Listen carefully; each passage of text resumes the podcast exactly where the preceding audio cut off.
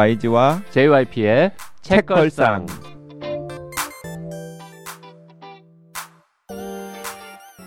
책에 관한 걸쭉하고 상큼한 이야기 YG와 JYP의 책걸상이 찾아왔습니다. YG 강량구입니다. JYP 박재영입니다. 박평 박혜진입니다.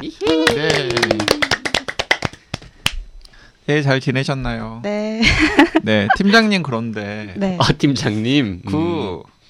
오, 이상한 소문 들어요? 영상? 짤? 사진? 뭐 이런 게 돌아다니더라고요. 제가 밈이 됐어요. 인터넷 밈. 네, 그래서 박평이 짜증나 팀장 하면 다 아는 거예요. 사람들이. 유명해졌어요? 네, 조금. 제가 저희 이게 민음사에서 민음사 TV라는 유튜브 채널이 있어요. 네. 거기서 이제 원래 방송을 해야 되는 게 있는데 그 방송에 나가야 될 책 출간이 미뤄지면서 펑크가 난 거예요. 그래서 이걸 어떻게 때우지 하다가 이제 그 팀 개편, 팀 개편이라기보단 저희 서효인 팀장님 그만두고 저 팀장 되고 한 그 내용을 가지고 한 꼭지를 만든 거예요. 그래서 한국문학팀 지각변동 막 이런 걸로. 한국문학 지각변동도 아니고. 한국문학팀 지각변동. 그래서 예를 들어 이렇게 인터뷰를 하는 거죠. 그 책상에 앉은, 큰 책상에 앉은 박혜진 팀장에게 팀장이 되신 소감을 한마디로 표현하면 이렇게 물어보니까 되게 박평이 되게 포스 있게 짜증나.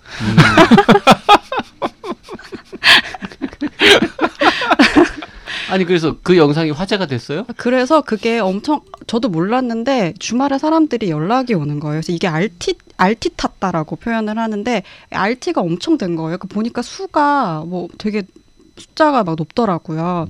그래가지고 며칠 만에 사람들이 이제 짜증나 팀장이라고 저를 부르거나 혹은 이제 메일을 받거나 하면은 지금도 짜증나 있냐고 많이 묻고 그러죠. 근데 이게 짤로 돌아다니면서 사람들한테 막 쓰이는데 요즘은 거기 하나 더 붙어가지고 그 예전에 약간 레전더리 짤 중에서 그 박근혜 대통령 전 대통령 그 퇴진 뭐 이렇게 운동하고 할 때 그 박근혜 퇴진이라는 플랜카드 배치가 잘못돼서 박혜진 퇴근이 만들어졌던 짤이 있어요.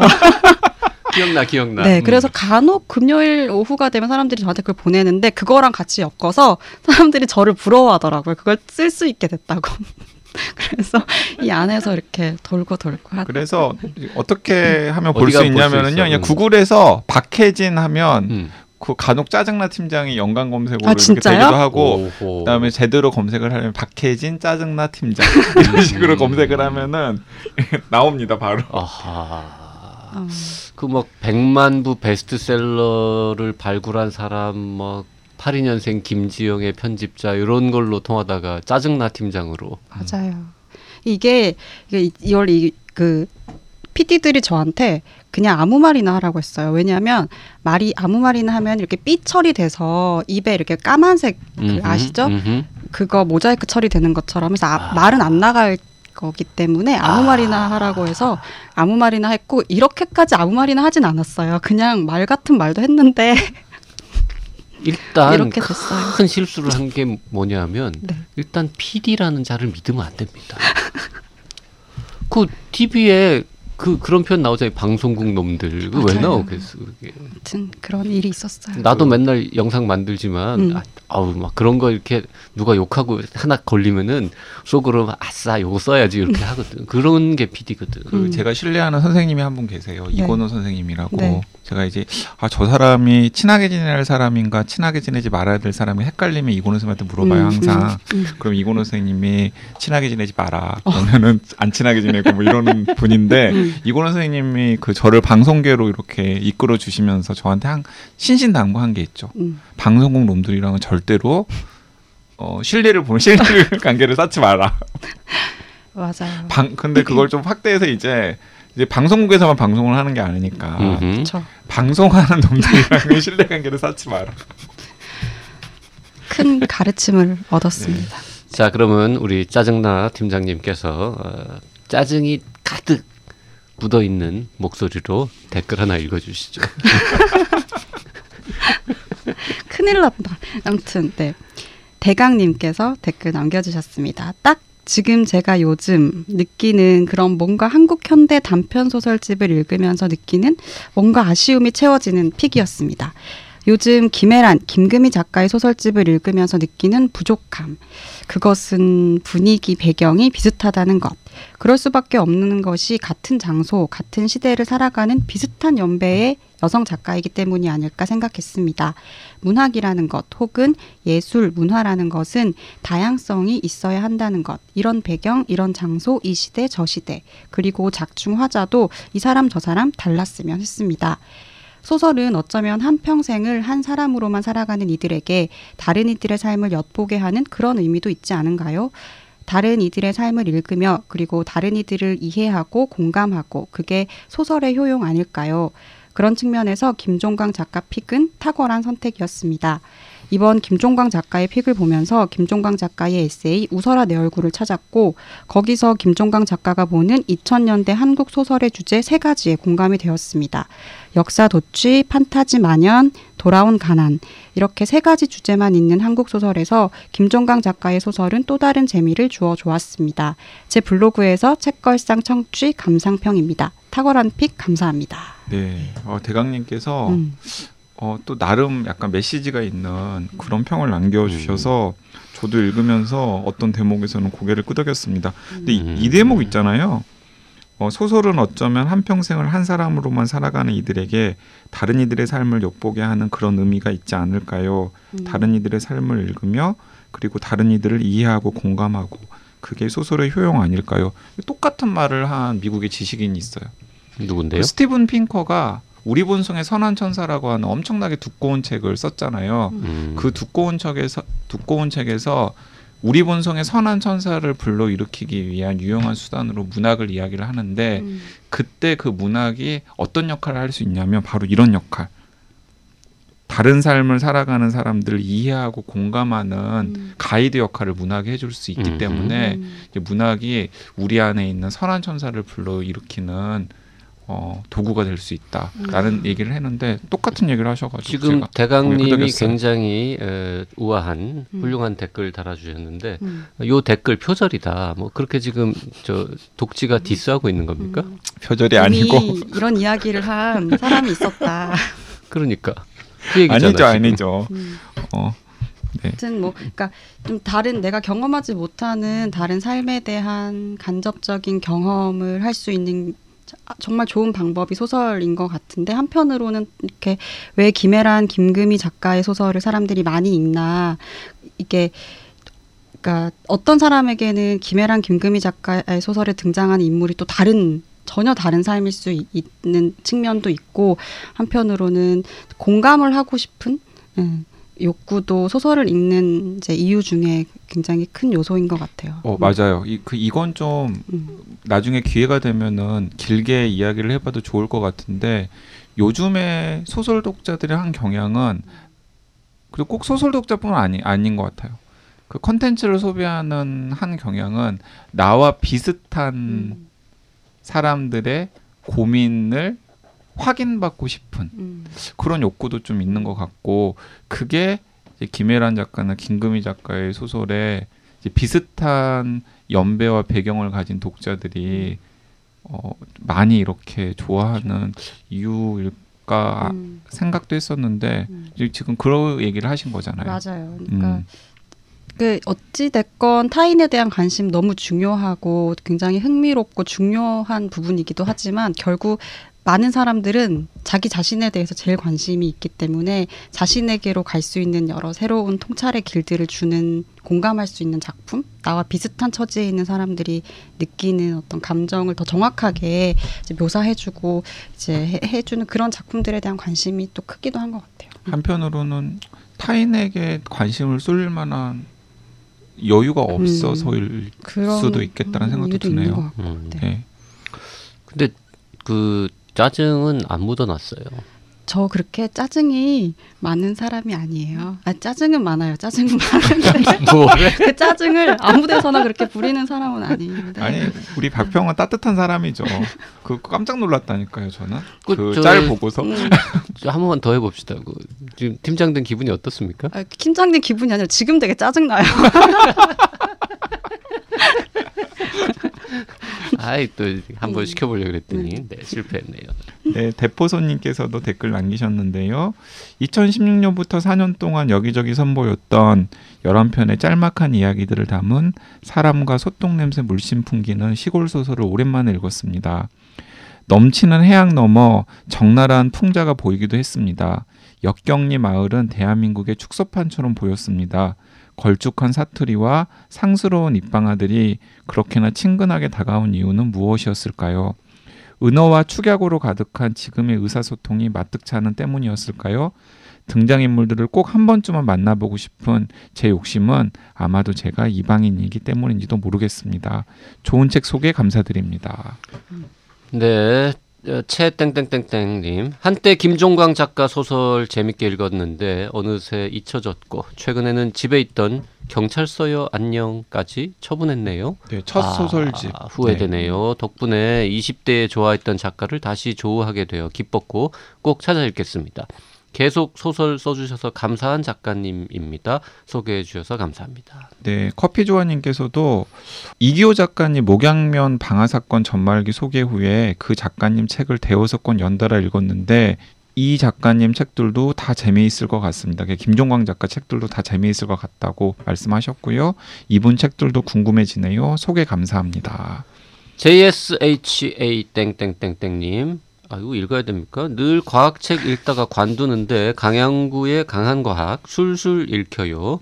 유식해질 것 같고 막 잘 나갈 거예요. 네, 10세 가즈아라고. 네, 그 1세는 팔아야 되지 않겠습니까? 좀 협조 좀 해주십시오. 1세가 아직 다 소진되지 않은 관계로 네, YG가 직접 골라온 댓글 굳이 한번 읽어드렸습니다. 네. 아 진짜 없어 보인다. 네. 내가 그 두 사람 앞에서 호기롭게 이야기했잖아요. 내 이름으로 팔아보겠다. 네. 책이 안 나가니까 작아지네요, 사람이. 네. 10세 가자. 네. 100만 부 팔아야죠. 네. 그 100만 부 팔리면 세 분한테, 그러니까 우리 고정 크루 혼비 박평 JYP 세 명한테 뭐 원하는 거 하나씩 해주겠다고 지난 방송에서 호기롭게 네. 얘기를 했거든요. 네. 그래서 제가 난 포르쉐를 원한다 라고 얘기를 했어요. 집에 가서 그 얘기를 했다는 거야. 사준다 그랬다고. 그래서 혼났대요. 네, 그 우리 집 큰동 거인이 저를 엄청 혼냈어요. 그런 약속 함부로 하고 다니지 말라고. 그래서 내가 백세가 나갈 100만 부가 팔리겠어? 100만 부. 뭘 그렇게 민감하게 반응해 그랬더니. 백수가 나가도 100만 부는 아니잖아요. 그렇죠. 네. 근데 어쨌든 굉장히 화를 내면서 저를 혼내더니 한마디 덧붙였습니다. 아, JYP 가끔 짜증난다고.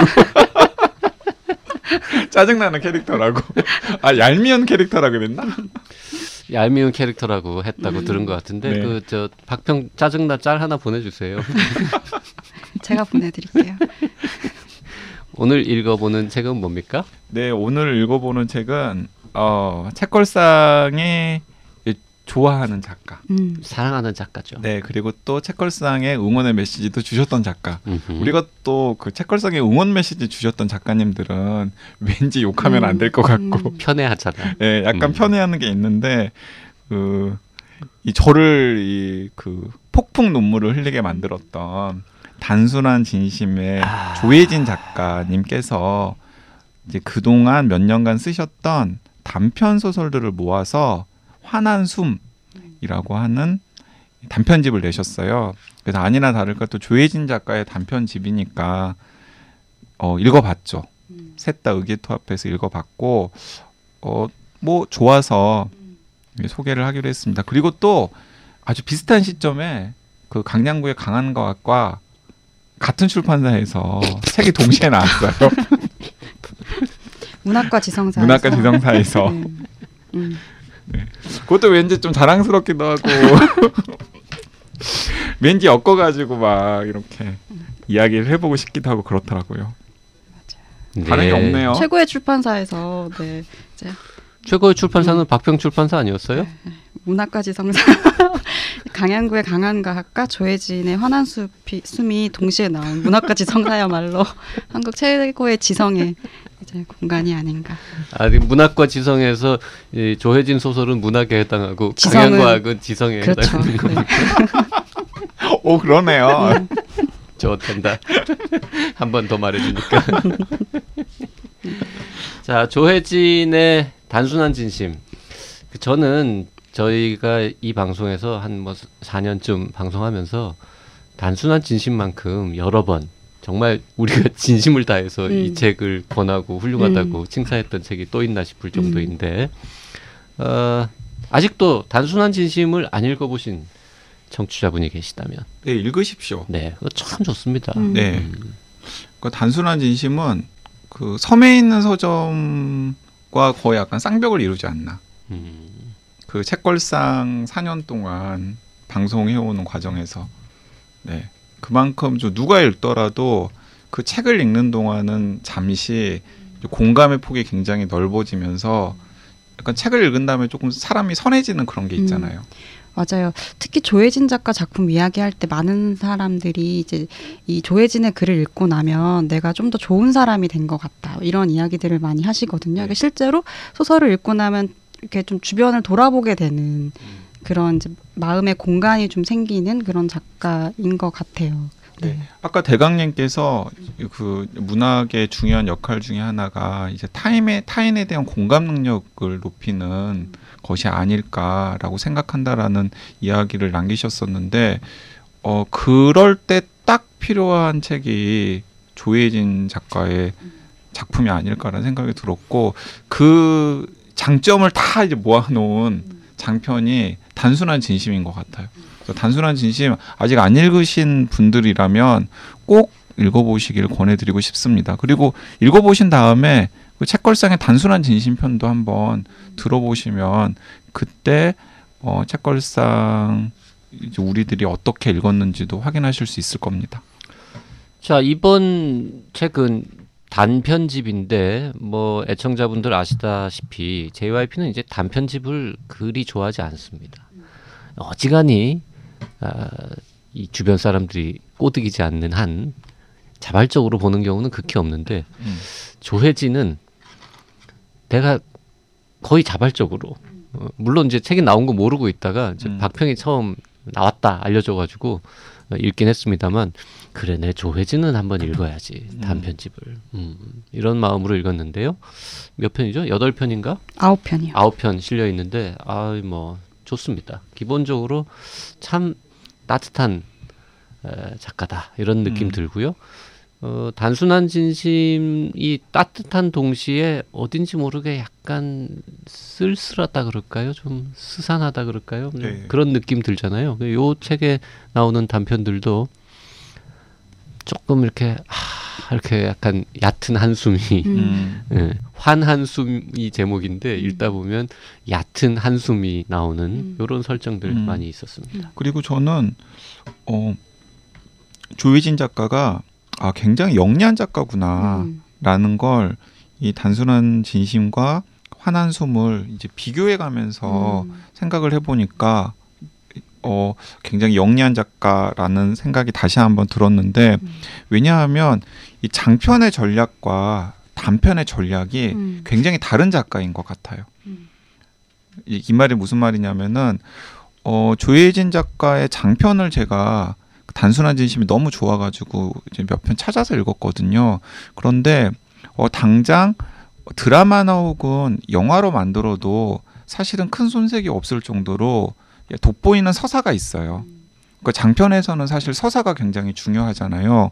그래서 저는 그런 장편을 잘 쓰시는 분들은 단편에서도 이제 그런 서사의 요소가 좀 도드러지는 단편을 많이 쓰시잖아요. 가장 대표적인 게 저는 이제 장강명 작가의 단편들이라는 생각이 드는데, 근데 이 조해진 작가는 단편에서는 또 전혀 다른 전략을 쓰시더라고요. 그러니까 단편은 아무래도 그 짧은 분량 안에 장편만큼의 임팩트 있는 서사를 넣을 수가 없잖아요. 그러니까 서사를 조금 생략하는 대신에 그 작가가 이 작품을 통해서 말하고자 하는 메시지라던가 이미지 같은 것들을 몇 가지 상징이라던가 아니면 도드라지는 어떤 설정을 통해서 확 전달하는 이제 그런 전략을 채택을 하셨던 것 같은데, 그래서 장편은 장편대로 나름의 전략을 구사하고 단편은 또 단편대로 나름의 전략을 구사하는 굉장히 장기가 많은 영리한 작가라는 생각을 환한숨을 보면서 또 했습니다. 자, 저 지성 담당하고 있는 분의 네, 코멘트 잘 들었고요. 보통 지성을 담당하시는 분들이 이렇게 항상 개념, 비교, 범주화 이런 것들을 즐겨 쓰시잖아요. 자, 문학 담당자께서는 어떻게 네. 보셨는지요? 아이고, 지성을 미리 해주셔가지고 제가 짜증나요? 이렇다니까요. 이게 제가 미팅을 못 하겠어요. 요즘 이렇게 뭘 하다가 조금이라도 표지가 생기면 지금 짜증나신 거냐고. 방송이라는 게 참. 아무튼 그 되게 영리한 작가고, 그래서 이제 지성에 대해서 이야기할 수 있는 한편으로 그 이제 단편에서 보여주는 감각을 최대치로 이렇게 끌어올리는 측면이 있는 것 같아요. 그게 이미지를 이제 만들어내는 어떤 특정한 장면을 통해서일 수도 있고, 어떤 조해진이 만들어낸 어떤 분위기가 있는데 그 분위기의 힘으로 한 편을 끌고 가는 게 어떻게 보면 단편이 가지고 있는, 혹은 단편만 할 수 있는 힘이라면 그 두 가지 장편의 이야기와 단편의 분위기를 각각 그 몸에 맞게 정말 잘하는 작가인 것 같아요. 근데 한국의 많은 작가들이 단편을 워낙 잘 쓰는 작가들이 많고 단편 중심으로 활동한 작가들이 많아서 이제 단편이 길어지거나 맞아요. 뭐 이런 장편들이 많거든요. 근데 조해진 작가는 그렇지 않죠. 그래서 각각의 성취가 그 각자의 방식으로 되게 돋보이고, 그래서 소설집 같은 경우에 이 9편의 작품을 이렇게 쭉 보면 그 정말 뭐랄까, 그 단편 안에서도 아주 가까이에 있는, 뭐 자전적이고 소설론에 가까운 것부터 아주 추상적인 그 어떤 분위기, 그 단편 예술로서의 단편까지 되게 그 조해진 문학의 켜켜이 있는 것들을, 좀 감각적인 것들을 좀 살펴볼 수 있는 책이 아닌가 그런 생각도 들어요. 예. 맞아요. 저는 일단 물레 되게 좋았거든요. 저도 물레 너무 좋았어요. 네. 네. 맨 마지막에 맨 마지막 작품. 네. 그리고 약간 자전적인 네. 이야기라고 맞아, 밝혀져 맞아. 있는 그거를 제일 먼저 거론하시네요. 네. 네. 물레가 무슨 내용인지부터 좀 살펴볼까요? 그러면 일단 물레, 왠지 물레동 네. 이 관련되어 있을 것 같은 느낌인데 사실 실제로 그렇죠. 물레동이잖아요. 물레 육가. 네. 네. 지방에서 살고 있다가 이제 물레 서울로 일단 올라가야 된다라고 생각하고 있는 엄마의 의지가 반영이 돼서 이제 이 식구들이 물레로 와서 그 물레동에서 살아갔던 유년의 이야기가 나오는데 사실 이 이야기가 이렇게 소환된 건 작가가 되어 있는 나에게 누군가 이제 후배 작가였나 동료 작가 K가 최초의 감각이 뭐냐라는 질문을 하게 되고, 그때 한 번도 생각해보지 못했던 그런 답변을 그 물레에서의 기억으로 찾아가기 시작해요. 돌이켜보니까 나에게는 이제 나를 어린 시절에 내가 혼자 밥을 찾아 먹을 수 있을 무렵이 됐을 때 밖에서 문을 닫고 문을 잠그고 나가는 그 소리, 내가 방 안에 있고 엄마가 방 안에 있는 나를 두고 문을 잠그고 나가는 그 소리가 나에게는 뭐랄까 최초의 감각 으로 남아 있어요. 그래서 그 시기, 그 동네에서 살 때 우리 엄마가 언제든지 해고할 수 있는 위치에서의 노동자로 일했던 것, 그리고 엄마뿐만이 아니라 내가 살았던 그 시절에 내가 봐왔던 그런 사람들 삶의 풍경들이 내가 지금 하고 있는 문학에 어떤 영향을 줬는지, 어떻게 보면은 창작론처럼 읽히기도 하고 자전적인 성장 이야기이기도 하지만 작가의 이제 문학 전체에 대해서 그 세계관 이 어떻게 만들어졌는지를 좀 보여주는 작품으로 읽히는 그런 소설이었어요. 네, 그래서 지금은 많이 바뀌고 사라진 공간을 소환을 한 다음에 그런 공간이 그 작가 자신의 삶, 아무래도 자전적 소설이니까, 그리고 작가 자신의 문학에 어떤 영향을 주었는지를 굉장히 담담하게 풀어냈는데 그 느낌이 그냥 되게 좋더라고요. 그래서 책을 덮고 나서도 다른 작품들도 좋았지만은 물레라는 작품이 계속해서 생각이 났고, 이제 아무래도 읽다 보면은 이제 또 저를 생각을 할 수밖에 없잖아요. 그러니까 이게 저는 참 이게 사람이 좀 문제가 있었나 봐요. 이런 공간이 없어. 헐. 제가 목포에서 어렸을 때 자랐잖아요. 그런데 그 목포라는 공간에 대한 이런 느낌이라는 게 남아있지 않아요. 그럼 목포를 떠올리면 어떤 감각이 떠오르세요? 목포를 떠올리면 떠오르는 감각이 없어요. 공부 잘했던 거? 내 중심으로 돌아갔던 그런 세상? 그래서 이게 내가 이상한 건가? 아니면은 이 조해진 작가가 이 물레라는 작품을 통해서 이게 그 자신의 어떤 그런 정체성의 원류를 찾아간 거잖아요. 이런 감각이 독특한 감각인가? 어떻습니까, 두 분은? 두 분은 딱 이렇게 어떤 공간으로 떠올릴 만한 그런 게 있나요? 나의 물레가 있는지. 어린 시절에 그런 공간에 대한 생생한 기억, 이런 걸 갖고 있으니까 이제 이분은 소설 쓰시는 거고, 그런 게 없는 YG는 강한 과학 이런 거 쓰는 지성 담당자가 된 거죠. 네, 그 어떻습니까, JYP는? 저도 뭐 굳이 따지자면 YG 쪽이죠.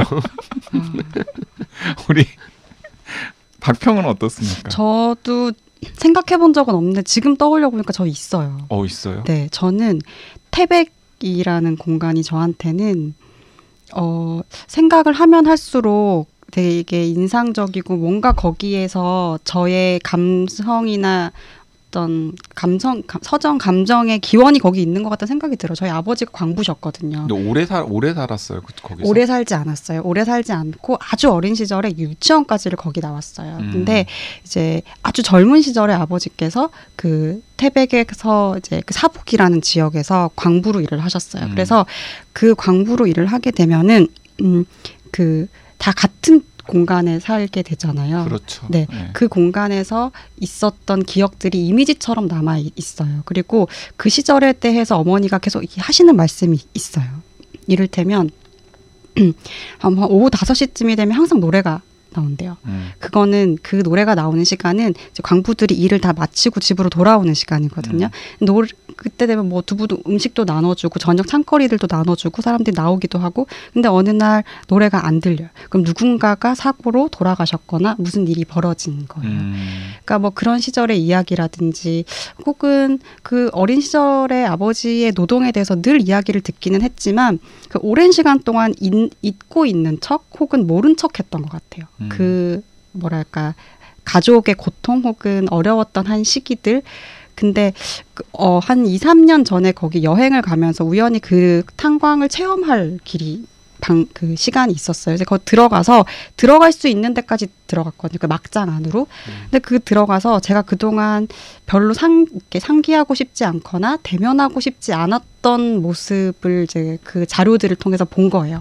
나의 아버지가 보냈을 한 시절에 대해서. 그러니까 아버지가 사실은 그때 아버지는 되게 젊었을 때니까. 저보다 어린 나이였던 거죠. 저보다 어린 나이였고 그때 이제 식솔 내 식구를 다 이제 건사하기 위해서 이제 거기 들어가서 일을 했던 그 환경, 그 시 공간을 이렇게 체험하게 되면서 그때 아직 뭔가 언어로 되게 정리하기는 힘들지만 좀 정서적으로 되게 큰 영향을 받았고 그게 지금까지도 저한테는 굉장히 중요한 감성의 한 부분을 이루고 있는 것 같아요. 그러면 이번 조해진의 단편집에 그 태백 터미널 나오는 장면 볼 때 왠지 좀 맞아요. 여기 내 마음 맞아요. 이런 느낌 들었겠네요. 태백이라는 공간이 나오면 약간 그렇게 되고 그래서 박준 시인의 작품을 읽을 때에도 그런 태백 정선 이런 거 많이 나오는데 그렇게 되면 훨씬 좀 친근하게 느끼고 그럼 그렇죠. 저 다음 주말에 그 마음의 고향 그쪽에 가서 한번 저 강원랜드 가서 땡기고 오는 건 어떻습니까? 갑자기요? 제 감성을 이렇게 훼손하시다니. 카지노 감성으로. 진짜. 네. 아무튼 그렇습니다. 네. 그 물레는 뭐 그냥 되게 스토리는 별로 사실 없다시피 하니까 넘어가고 지금 말 나온 김에 그 태백 나오는 소설 기본 플롯 조금 볼까요? 시작 장면에 30분 뒤에 출발하는 태백행 버스표 2장을 사서 손목시계를 내려다보는데 이곳 고속버스 터미널 대합실에서 막연히 여진을 기다렸던 7년 전의 겨울이 떠올랐다. 이 문장으로 시작합니다. 나 이거 일단 시작 마음에 들었어요. 그 태백이라고 하는 작품은 조금 서사가 긴 제목이 태백 아닙니다. 눈 속의 사람입니다. 제목은 그 눈 속의 사람이라는 작품은 조금 서사를 길게 해서 이것저것 살을 붙여도 괜찮을 법한 단편 소설이라고는 저는 생각을 했습니다. 그 이제 구술팀 Y라는 닉네임 비슷한 이런 호칭이 등장하는데 이건 뭐 어떻게 소개를 할까요? 하여튼 그 두 남녀가 어떻게 하다가 이 어떤 현대사를 네, 옛날을 살아온 그러니까 지금 좀 나이 드신 분들의 목소리를 통해서 한국의 현대사를 되짚어보는 뭐 이런 이제 프로젝트를 맡게 되고. 그래서 태백에 있는 어떤 할아버지를 인터뷰를 했던 게 이제 오래전인 거죠. 네, 근데 그 최길남이라고 하는 할아버지인데 그 할아버지는 무슨 경험을 했었냐면 한국 전쟁 당시에 이제 미군의 북한군 학살에 동참을 했던 거예요. 근데 정찰병 역할을 했던 거죠. 그래서 자신이 어쨌든 뭐 일면식도 없는 사람들이었긴 하지만은 어리디 어린 뭐 어쨌든 청춘들이었잖아요. 그런 청춘들을 목숨을 빼앗는데 중요한 역할을 했다라고 하는 죄책감 같은 걸 좀 가지고 있는.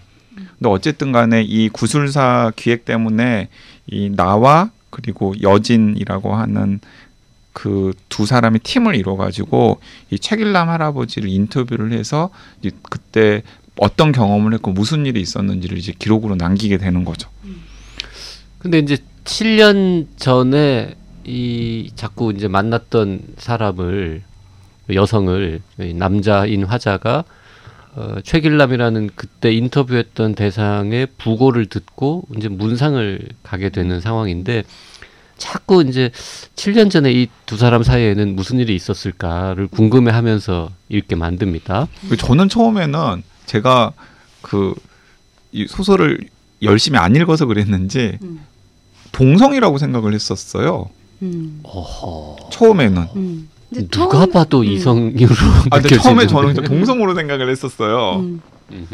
그러다가 읽다가 아 이성이구나 라고 하면서 방금 그 JYP가 언급한 둘 사이에 그러면 그 남녀 간에 어떤 썸씽이 있었을 수도 있겠구나로 이제 생각을 또 이렇게 이어나갔죠. 그러니까 두 사람이 7년 전에 무슨 일이 있었을까도 궁금하고 그때 무슨 일이 있었든 간에 하여튼 지금 7년 만에 다시 만나서 두 사람 사이에는 어떤 일이 벌어질 것인가 이것도 이제 궁금하고 그다음에 그 돌아가셨다는 그 할아버지 한국 전쟁에 참전했다는 그분한테는 또 무슨 사연이 있을 것인가 그리고 이 현재의 두 남녀하고 그 할아버지는 어떤 연결고리로 이어지면서 이야기가 전개될 것인가 뭐 이런 것들이 이제 계속 궁금했는데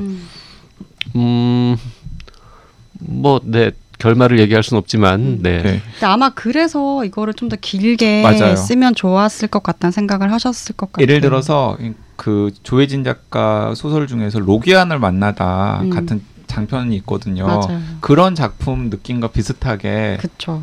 좀 구성을 해보면 장편으로도 좀 이렇게 확장할 수 있겠다라는 생각이 들었던 거죠. 로기안을 만났다 같은 경우도 이제 한국을 떠나게 돼서 로기안이라는 한 이제 탈북자의 삶을 쫓아가는 이야기인데 내가 여길 떠나게 된 이유도 과거에 내가 이곳에서 방송을 하면서 이제 인터뷰를 하고 예를 들어 어쨌든 그 카메라 앞으로 누군가를 불러 세워서 이 사람에게 도움이 되기 위해서 만든 방송이지만 어쨌든 되게 타자화할 수밖에 없고 거기에서 느끼는 모종의 죄책감이라든지 여러 가지 감정을 맞아요. 가지고 떠나게 되는 이야기였는데 전체적인 그 스토리 라인으로 보면 좀 유사한 맞아요. 그래서 그런 같아요. 생각을 떠올린 것 같아요. 그 장편으로 만들려면 등장인물이 몇 명 더 나와야죠. 더 나와야 돼요. 당연히 근데 달랑 3명밖에 안 나오기 때문에 그 구술사 프로젝트를 진행하면서 여러 가지 에피소드들이 있었을 것 아니에요. 그리고 당연히 그 과정에서 그 상대방 여성과 자기 사이에 여러 가지 일들도 있었을 테니까 그런 이야기들 덧붙이면은 꽤 괜찮은 느낌의 장편이 될 수도 있겠다라는 생각이 들고 아 이거 진짜 좋은 방송이네. 왜? 아니 그 조해진 작가의 여러 가지 작품들을 다 알고 있으니까 그걸 서로 연결을 시키면서 그쵸. 자꾸 뭔가를 도모하고 더 나은 방식을 미래를. 스스로 좋은 방송이래. 아이고 참. 아니 이런 정도의 이렇게 그 관심을 이렇게 그쵸. 막 쏟아붓는 그런 방송은 없죠. 그러니까 뭐. 지속적으로 한 작가 작품을 이렇게 읽으니까 맞아요. 가능한 것 같아요. 네. 근데 그래요, 증언에 네. 대해서 훌륭하십니다. 네. 그러니까 이렇게 증언에 대해서 이야기하는 부분들도 항상 좀 흥미롭게 느끼는 것 중에 하나거든요. 그러니까 김숨 작가가 워낙에 뭐 이제 위안부 할머니들의 증언을 바탕으로 한 문학 작품들을 많이 쓰고 있지만 이 안에서도 이제 슬며슬며 나오잖아요. 그 증언 그 구술사를 이제 취재를 하는 과정에서 증언에 대해서 언급하는 부분들도 좀 탐색을 하고 탐구해볼 만한 되게 중요한 주제였던 것 같아서 조금 더 들을 수 있으면 좋겠다는 생각이 맞아요. 들었던 포인트예요. 네. 네. 그리고 저는 지금 목차를 보니까 또 딱 눈에 들어오는 소설이 높고 느린 용서. 그 지금 이 시점에 독자들이 읽으면 여러 가지 생각들을 많이 하게 되지 않을까 하는 생각도 드네요. 높고 느린 용서라는 작품은 두 딸을 둔 대학 교수 아버지가 있는데요. 네. 이 아버지가 성추행 추문에 휩쓸려서 사표를 내고 학교를 떠나는데 학교만 떠난 게 아니라 사람이 아예 사라지는 게 실종이 되어버린 거죠. 네. 뭐 실종이라기보다는 스스로 잠적한 것이 아닐까라는 느낌으로 여겨지는데 잠적? 그런데 목숨을 끊었을 것 같지는 않다. 그럴 수도 있고 네. 실종일 가능성은 뭐 없진 않지만 네. 실종보다는 스스로 목숨을 끊었거나 아니면은 그냥 어디 가서 지금 잠적해서 숨어서 살고 있다. 그래서 이런 느낌. 그래서 이제 자매 입장에서는 이 아버지의 죄 때문에 이제 가정이 풍비박산 났고 자신들의 꿈도 다 없어지고 돈도 없어지고 자신들의 삶도 아니 꿈도 없어지고 꿈도 없어지고 당연히 이제 돈도 없어지고 네, 없어지고 네. 그리고 자신들이 되게 평온하게 어쨌든 간에 중산층의 가정을 유지하면서 여러 가지 계획들을 했을 것 아니에요. 근데 그런 계획들도 다 어그러지고 굉장히 불우한 삶을 살게 되는 거죠. 그러면서 그 피해자와 그러니까 컨택트가 되는 거예요. 그 과정에서 피해자와 오가는 서신 그리고 그 피해자의 반응을 접하면서 이 화자 자매 중에 한 사람이 이제 화자의 반응 같은 것들이 이 소설 속에 이제 묘사가 되는 건데 저는 굉장히 다양한 측면에서 좀 여러 가지 생각들을 할 수 있는 작품이 아닐까라는 생각이 들어서 지금 이 시점에 뭐 비슷한 일들이 굉장히 많잖아요. 그리고 우리가 지난번에 같이 다뤘던 클로리스 같은 작품도 있었고 그래서 단편이지만은 여러 가지 생각들을 독자에게 제안해보는 작품이란 생각이 들어서 또 생각이 납니다. 자 이번 주에는 조해진의 단편집 환한 숨 함께 읽어보고 있는데요. 9편의 작품이 있는데 뭐 간단하게라도 설정을 살펴본 거 이번 시간에는 3편 알아봤습니다. 네. 근데 이게 방송을 마무리하려다 보니까 막 새록새록 막 작품들이 더 생각이 나네요. 다음 시간에 이제 굉장히 임팩트 있는. 네. 다음 시간에 그럼 더 새록새록 네. 알려주시기 바랍니다. 네. 나머지 6편을 다 다룰 건 아니에요. 다 다룰 건 아닌데 막 얘기를 하다 보니까 그래 이 소설도 되게 중요했지. 이 소설도 중요했지. 막 이런 생각이 든다는 거죠. 그래서 얘기를 해야 되는 것 같아요. 네. 자, 이번 주 수요일 날 다시 돌아오겠습니다. 네, 수요일에 고맙습니다. 뵙겠습니다. 감사합니다.